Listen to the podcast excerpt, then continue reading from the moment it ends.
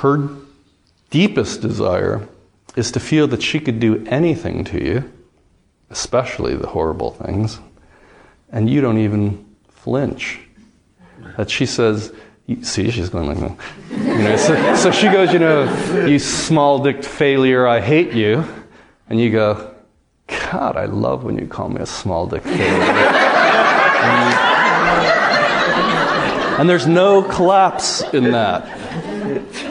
Now, it's not something you can fake because she'll feel whether you're collapsing and just like acting this out or whether, in fact, you hear her and feel her without collapse. Now, she's probably referring to something that justifies, as you'll, you'll see how I'm using that word, her response. So, in other words, eh, maybe we'll do this tonight, maybe we won't. It's a fairly small group. It'd be good to start here, perhaps. But if we brought you up front here, for instance, and we just had all the women in the group start saying out loud all the things they intuitively felt they'd get pissed at in you immediately, you would hear, well, just to see, I mean, I don't know, most of you ladies I've worked with before, so I feel free to say this. Just raise your hand if you think you'd have something to tell him. Raise your hand if you think you'd have something to tell him.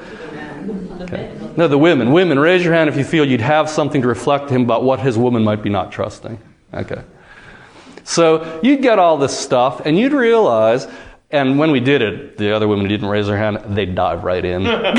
so it'd be like a feeding frenzy. I was watching TV the other day, and they showed sharks, you know, in a feeding frenzy with this piece of meat. Anyways.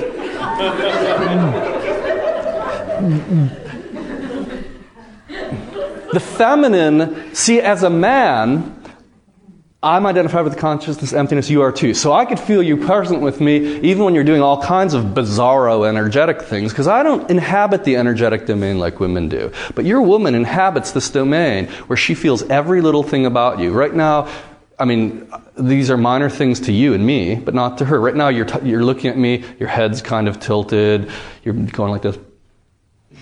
and see, the women are, I'm exaggerating, but I mean, how many women would be trusting me if I gave the talk like this?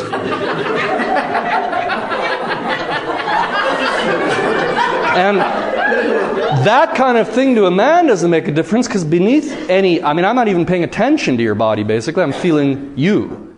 She is body. She is the body of energy that everything is. That is her identity. It's not that she wants all that everything to disappear and she could rest as consciousness. That's, an, that's a masculine bias and desire her masculine part wants that, but her, because she's identified with the feminine, what she really wants is to be seen, to be known deep in her heart by you, by others, to be seen as who she truly is, deep in her heart, as light, as love, and to be claimed. For you to claim her deepest heart as consciousness claims this entire moment.